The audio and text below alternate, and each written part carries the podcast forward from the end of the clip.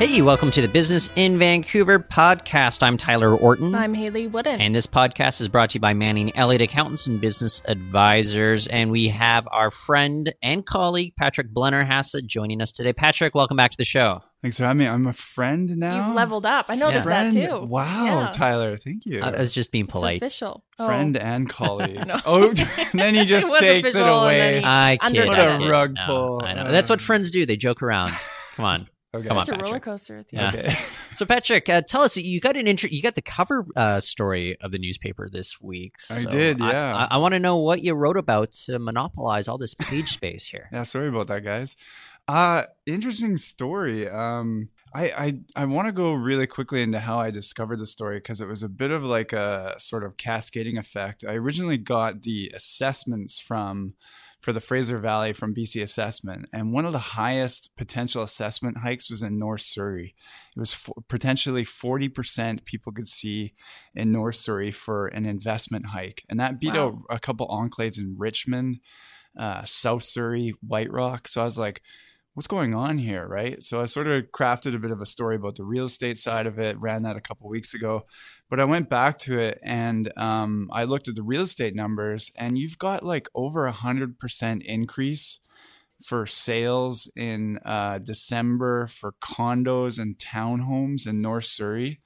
And like active listings are just like it literally the day that you put a condo up for sale or an apartment up for sale in North Surrey, it goes into multiple offers and it's sold without subject above asking price, so like, just like that. The question we've had here in City of Vancouver is maybe just how hot this real estate industry has been. I mean, you could argue there's the supply-demand issue, there's the foreign investor issue as well. Yeah, and I don't know. At first blush, somebody might say, well, maybe as foreign investors are migrating out of the City of Vancouver into other jurisdictions, could that be one of the reasons why, or is there something else going on here, Patrick? Yeah, I don't know. I don't know if it's just the cascading effect of Vancouver's housing, but I mean, as you guys know, Surrey is just booming, and I think, you know, it is a lot of locals. It's always been booming. Yeah, it's true. Yeah, it's always like been decades. On the rise. Yeah, I don't know. I it's tough to say about what's actually happening out there, but interesting thing. So I sort of went back to it and I talked to the Surrey Board of Trade and I said, you know, is there anybody in North Surrey, like a business that we could talk to? So they gave me Dave Gertz's number, who's the new president of the Flamingo. And as you guys know, having experience in Surrey, well, I don't know if you have direct experience. What kind of experience are you talking about? Lived and grew up. Yes. As children in Surrey. You would know about the Flamingo and that area in North Surrey, close to King George Boulevard, has a strip club, aka Gentleman's Club, a hotel in air quotes, I would say. Okay. A liquor store and a pub. So I called the guy up and he said, yeah, we're totally revamping this. And what's actually happened is a developer, Sharon Sethi, who runs the 10 share group, he's this sort of, trying to think of the best way to describe him. He's got development projects all over Metro Vancouver. And he's kind of the guy who's built a bit of a reputation that he'll buy land that might not be incredibly valuable or seem like it's part of a hot market. So he started buying up North Surrey about 8 or 9 years ago, and now he's got about 12 acres in the area. So he's going to end up building 3 massive residential towers on that sort of Flamingo land space. But in the time being, I think what he did was a really cool thing, was he went to a nonprofit arts group in South Surrey, and he said, you know, while I'm getting all my ducks in a row with development and construction and stuff like that, do you guys want to take this area over and run like a live venue show? And so they're going to revamp it. They're going to try to basically, they're booked until May apparently. And they want to turn it into kind of like a jazz club, retro club, which is completely different than from what it has been because, you know, there's a recent stabbing there and it's sort of been synonymous as like this dial-a-dope area. Prostitution, all that stuff. Yeah. So for anyone who's not familiar with that part of Surrey, for the longest time, like north on King George, it was a pretty seedy area. And then we had Surrey City Center pop up. The City Hall is there. Coast Capital's headquarters are there. Innovation Boulevard. Yeah. And this Flamingo Lounge Hotel was on the sizable piece of land for the longest time, sort of as a remnant of this older Whalley, essentially. It's in rebranded now as Surrey City Center. I think it's great that they're looking at venues, because one of the criticisms too has been there's nothing to do in Surrey. True. There's places to work, there's places to live, there's nowhere to play. Interesting that you mentioned the moniker Whalley. So there's sort of that negative connotation. You know, you had the homicides there years ago that got sort of international attention. And I think the interesting thing when I talked to Sethi is that he doesn't want to do away with that nickname. He wants to do the same thing that they did with Yaletown. I mean, we're all too young to remember Yaletown before it was kind of like a Tony enclave. But my dad was saying, you know, he remembers growing up in Vancouver, Yaletown was a horrible place. It was low rent and all that stuff. Meatpacking district. It was industrial, and it was like where all the lowlifes and sort of the drug addicts hung out.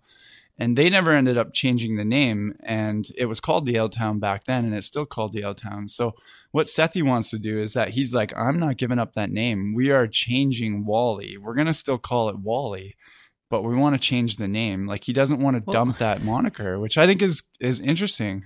They did try changing the name of that neighborhood. They did. To Gateway, right? Yeah, and City Center never, But it never took. No, nobody's ever been calling it City Center or Gateway. Yeah. It's always just been Whalley. So I think, why fight it? You should just embrace it. Yeah. I'll say this. The businesses there, as well as the government offices there, and the institutions, they call it City Center. They don't call it Whalley. But, you know, for everyone else and anyone who's grown up with Whalley, it's still Whalley. And I think it might still officially be called that. I don't know. I'll just say that Whalley does not sound as regal, though, as maybe Yaletown. You know, Yaletown could sound kind of dignified. Whalley, it kind of sounds like a guy's nickname that you'd meet on the golf course or something. Yeah, that movie or Whalley or the robot. Yeah, Whalley. Well, I think what Sethi wants to do is not exactly Yaletown. That's just a good comparison. Sure, he compared it more to Gastown. Hayley, you made a good point about nothing to do in Surrey. You've got SFU City Center there. Another interesting thing that we could touch on is I talked to Stephen Dooley, and he sort of let slip officially that they're looking at potentially building student housing in that area because that campus is literally like exploding. They can't keep up with the student enrollment. They can't keep up with the money that they're getting. So that's another thing, is that you could soon have some student housing in that area. So what do you need around a bunch of students? You need an area like Gastown where you've got restaurants, you've got some pubs, you've got some bars, things to do. Yeah. So that's another side of it, is that, Surrey doesn't necessarily have that sort of Gastown, Yaletown district. So Sethi's vision is that's what North Surrey will become, is that's where you go for the cool beer, the cool restaurant, you know, that sort of downtown flavor. I just wonder, maybe even just architecturally, like how that is going to differ from what we have in Vancouver, in that if you go to Gastown, you've got all these heritage buildings, these brick facades, whereas you go to Whalley and it's just these strip malls that were built in like the 60s, 70s, 80s. And I don't know if that's as an endearing or an attractive sort of location. They haven't gone so far where they're so lame they're cool again. They just look kind of like run down and not kind of the hip place. Like I think there'd have to be like a big revamp or re-envisioning of just the look of this area. Yeah, because it wasn't ever really a place of commerce. It was all residential with like low-level one-rise buildings that came about more recently than, say, Gastown, right? That has really cool architecture. Yeah. I would say my counterpoint to that, if I was playing devil's advocate, is that there is no municipality that is more pro-business, pro-development than the city of Surrey. Like, they have done away with red tape. So if there's any city that could just bulldoze an entire area and pop up a brand new neighborhood, it would be the city of Surrey. Yeah. So the architecture is nice. Like, they had Bing Tom architects design the library and City Hall. Like, it's new, but it's unique in its own way. Yeah. It'll be interesting to see what they do, because they also have a couple other challenges, I think, just sort of geographically. I mean, you've got the Pattullo Bridge that comes off there, and then you've also got the highway that sort of streams off there. So it's not like Gastown or Yaletown where you have, I don't know if you call it like high density traffic, but the other thing is you think of they got to replace the Pattullo Bridge, and that's going to be a nightmare. It's going to be a headache coming across that area.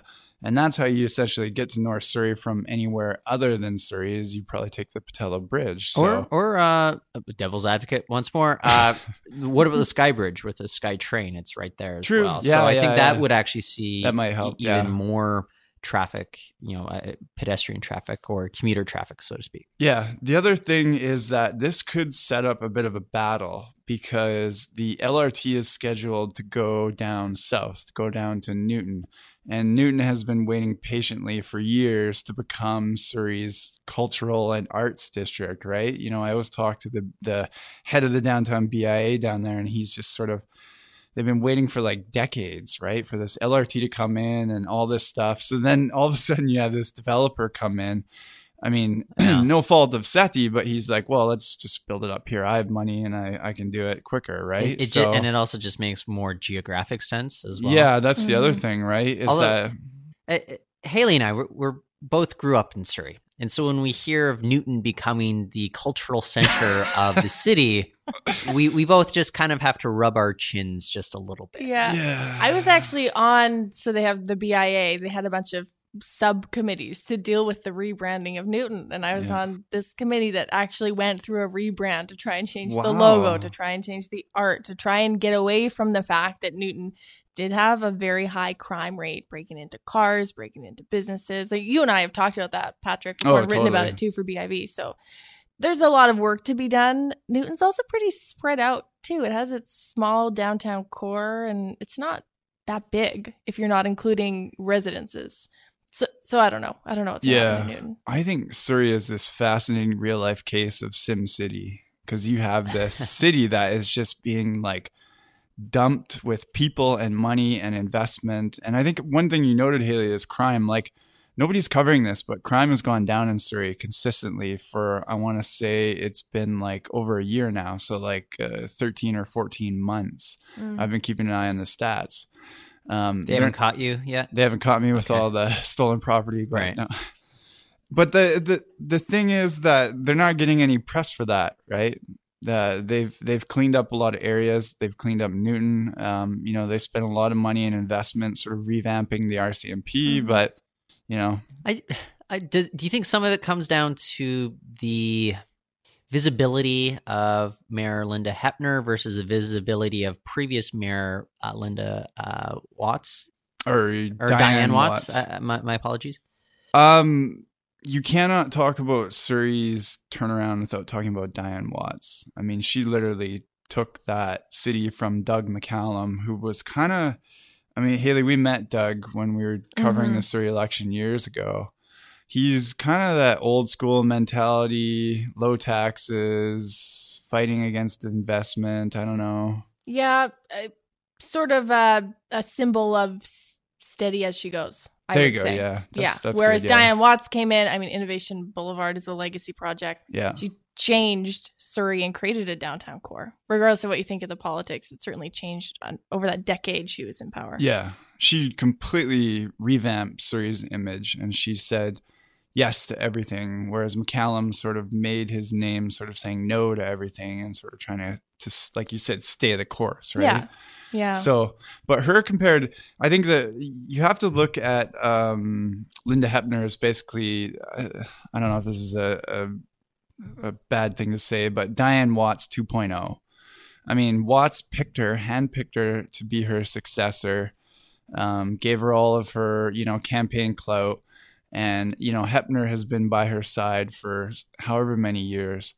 So, I think Heppner is basically just continuing the vision that Watts sort of set forth, and there's nothing against that. But I do sort of think that we're basically just in another iteration of Diane Watts, right? A continuation of her master plan that she started, 2005 that she got in first? Yeah. So anyways. Yeah. There you go. Does that answer your question, Tyler? Sure. There you go. Well, Patrick, could you stick around? We're going to take a bit of a break and come back and talk about news. I think there's some fun stuff going on with, say, Amazon, for example, that we want to dig into. Friendzo, stick around? I'd like to think so. I'm a friend now. So. Okay. For now. Well, this podcast is brought to you by Manning Elliott Accountants and Business Advisors. Manning Elliott has been providing expert accounting, assurance, business advisory, tax, and valuation services to businesses in the Lower Mainland and Fraser Valley since 1952. If you're serious about taking your business and brand to the next level, if you want an accounting firm that'll be there to help you every step of the way, give Manning Elliott Accountants and Business Advisors a call at 604-714-3600. That's 604-714-3600. Or else check them out on their website at manningelliott.ca. Haley, I think we need to talk about something that could change the way people shop. No, not just like online shopping through Amazon, but Amazon Go. It's been delayed many a time since it was announced last year. Yeah. But now this is the checkout-free grocery store in Seattle where you simply just like pluck out items from shelves. Mm-hmm. Yeah. And this comes after you scan through your phone with an app there and you just can walk out. You don't have to, you know, they're tracking every movement you do and everything. Charged to your Amazon account. Yeah. Yeah. No. You put something back on the shelf. The sensors, the cameras are like, oh, okay, we'll take that out of your shopping cart as well. There you go. Do you think this has the potential, you know, let's say it comes to Vancouver. Let's say we get like, I don't know, 50 of these outlets in Vancouver in, you know, the next 10 years. 50 is a little high, but you know what I'm saying? Yeah. Do you think this has the potential to catch on? Do you think it's more of a novelty? What's your take here on Amazon Go? I think it's a novelty at this point. We were chatting about this earlier. There are no lines inside the store, but there's a big line to get into it today. Yeah. Amazon has not said it has any plans to roll this out to Whole Foods, but looking to the future, I would be shocked that they spent all this time beta testing it, developing the technology, not to roll it out in the years ahead. It's meant to be convenient. It's sort of a frictionless experience. I can testify. I don't like waiting in lines. I just want to pop in, pop out. I get the appeal, and I think we're going to see a lot more of it, not just with Amazon, but I wouldn't be surprised if we start to see it at, say, I don't know if Walmart's the example, but at other retailers too, trying to catch up. Yeah, Patrick, what's your typical, you know, shopping routine? Like, how do you get your groceries every week? I usually don't shop a lot to begin with, but when I do, I actually, because I live in East Vancouver, I go to No Frills, which is incredibly cheap and a very different clientele, I'd say there. It's anytime I've been into a No Frills, it's sort of like a gong show. Like there's product everywhere. It's always packed, but you can get great deals. Yeah. Yeah, so yeah. I totally understand. I usually split up my grocery shopping. I'll go there for like the meats and the fruits and vegetables and all that stuff. And then I go up sort of along East Hastings to Donald's Market where you can get more of that sort of artisan stuff, but it's a little bit more expensive. So sure, that's kind of how I do it. I don't know. Yeah, the grocery. For some reason, I always kind of think of that IKEA commercial where that lady is running out of the store thinking that she started the car because she thinks she stole stuff, but she just got such a good deal. Yeah. Like I feel like it would be an interesting social experiment for the first time that you go in that store, do your grocery shopping, and then just walk out. Like, is your brain going to be like, you're shoplifting right now? You're going to take a pause. Yeah, you'll probably pause. Like, it's... Although, it's funny. Somebody, they're testing it out, and somebody actually... shoplifted from there, and Amazon Amazon was like, don't worry about it, just this one's on us. Oh, really? Yeah, they tried to return it and they're like, nah, it's all good, just keep it. Yeah, I think Amazon, they've got such deep pockets, they'd much rather just make this an easy experience. Look, I don't think this person was shoplifting crates of caviar, but if you take like an extra yogurt cup by accident, I think it's better for Amazon not to have their resources tied up in making a return. Although they do say that making a return should be easy, but I think they also just want customer retention, and it's just easier if they're able to, I don't know, tell people not to worry about things. Yeah. So. I think the other thing that kind of bothers me, but this just might be me, is like the invasion of privacy. I mean, I know that you're in a public place, but...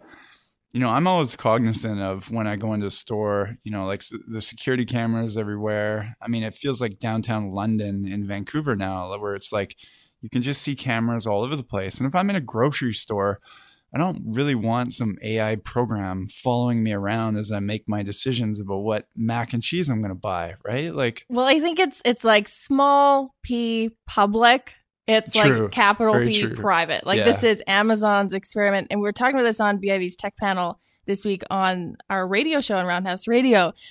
And we were talking about how these sensors, like they could at some point, if they aren't already, be as sophisticated as reading your biometric data. So how you physically react to certain products, and the gold mine of data that would be for consumer packaged goods companies that typically have had a lot of issues trying to actually get data because it's tied up with the retailer or the credit card company. So could you imagine you look at one brand versus the other, and that's something that your heart rate elevates when you see those cookies. Your eyes, your pupils dilate. Your hands shake. I don't know. That's kind of scary, because I think that's a couple steps from Big Brother, because how long before you're in the grocery store and you have your Google glasses and it suggests that you're low on sugar, so you should buy some Coke or something like that. It reminds me of Facebook, because when I first started to see, when I was still on Facebook years ago, and they started having those customized ads, where like if you were Googling buying new running shoes and then you're on Facebook, half an hour later, you saw an ad for Nike running shoes. That really freaked me out. And that was one of the reasons that I sort of wanted to get off social media, was I don't like being tracked like that. Yeah. I think it's an invasion of privacy. So people may say the convenience may make it worth it. In the end, other people would much rather just be off the grid. And I can understand both. I'd lean more towards the privacy aspect. I do appreciate that. So maybe that would temper my eagerness to go shop at Amazon Go, despite the convenience that it would offer. I'll say this, though. Other grocery stores are going to have to look at what they can do to compete. Mm-hmm. And so we may see trends. It may not be the same technology as Amazon Go, but maybe they'll figure out how to make these lines go smoother. Maybe we'll have more self-checkout booths. Maybe there's going to be some ways to alleviate these line issues that Amazon's addressing here at other grocery stores. Well, the other thing is, you look at like the Whole Foods just across the Cambie Street Bridge. You gotta think, how many employees do they have running the cashiers there? And then you think about every grocery store in Metro Vancouver and how many employees would essentially lose their job, because that's their job, right? Yeah. Amazon says that it's not about replacing jobs, but shifting what people do at a grocery store. That sure sounds like replacing jobs. I know. I'm a little skeptical, but for the Amazon Go coverage, there are a lot of like little helpers there. Like if somebody needed assistance, there's a human being there ready to help. Yeah. That was one of my questions too to our tech panel, is that I think the most frustrating experience for me retail shopping is trying to find a customer service representative in the aisle that they're designated to, be it Canadian Tire, whatever store. Yeah. You can never find them. They're never there. You get bounced around. What happens in this store if they didn't have any staff members? Do you just call for Alexa, or and you can't have 100 people in a store all shouting, "Alexa, Alexa, where's the yogurt?" Yeah. So I don't know. I don't know what happens with that. Maybe that's where you actually need people. That's where the jobs get moved to. Yeah, I like the personal touch here. Yeah, I think it's interesting. It's really interesting because there's so many different facets to it that, and we're the first generation that's going to be bombarded by this integration of technology and artificial intelligence. Much like the millennials, we were the first to sort of grow up. I grew up without the internet and without social media, and then it sort of came into our lives. And now we're sort of starting to see AI come into our lives, and we're that generation that has sort of gotten used to doing things another way, and it's going to get shoved in our faces really, really quickly. So if you're not ready, you need to get ready. That's maybe that would be my fair warning. So there you go. Excellent. Hey, Patrick, thanks for joining us on the show today. Thanks. Am I a friend of the show? Is that can I say that? Don't test it. I was going to give him BIV and friends. Okay. I just said one friend. BIV and friends. All friends need a good ribbing. That's all, Patrick. Yeah. Thanks for having me on, Haley. I appreciate it. My pleasure. So yeah, I take that in stride. He's just ribbing me there.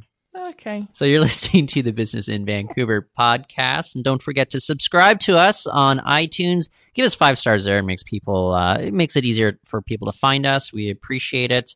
Hayley, if somebody wants to find you online, what's the best way to do so? You can find me at my social media handle, at Hayley Woodin. I'm on Twitter. Feel free to say hi. And yeah, BIV.com for all of our stories, other podcasts, and radio shows. Yeah. Patrick? As Patrick's friend, I know that he's not on social media, Hayley, so there's no way to track him down that way.